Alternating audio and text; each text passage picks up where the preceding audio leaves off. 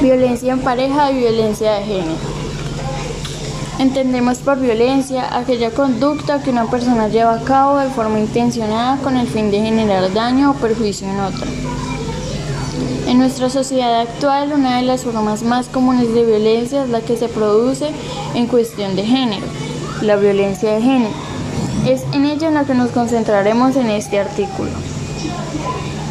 Las formas más frecuentes de violencia la violencia puede tomar diversas formas, siendo tres las más frecuentes. La física. La víctima sufrirá malos tratos, golpes, patadas, etc., que dejarán señas o marcas en su cuerpo causadas por el agresor o a través de algún objeto que utiliza en el mismo momento. Psicológica.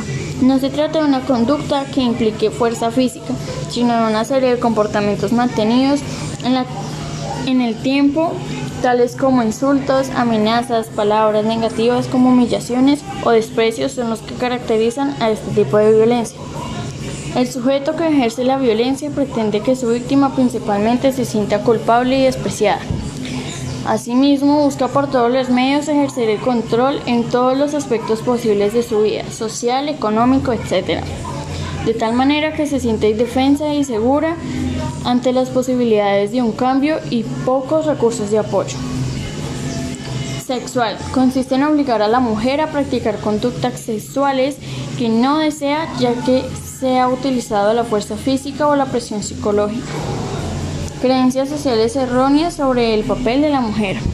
La violencia de género ha sido normalizada y se ha venido permitiendo durante siglos en el marco de una sociedad patriarcal donde la mujer es considerada inferior al hombre y en consecuencia es obligada por éste.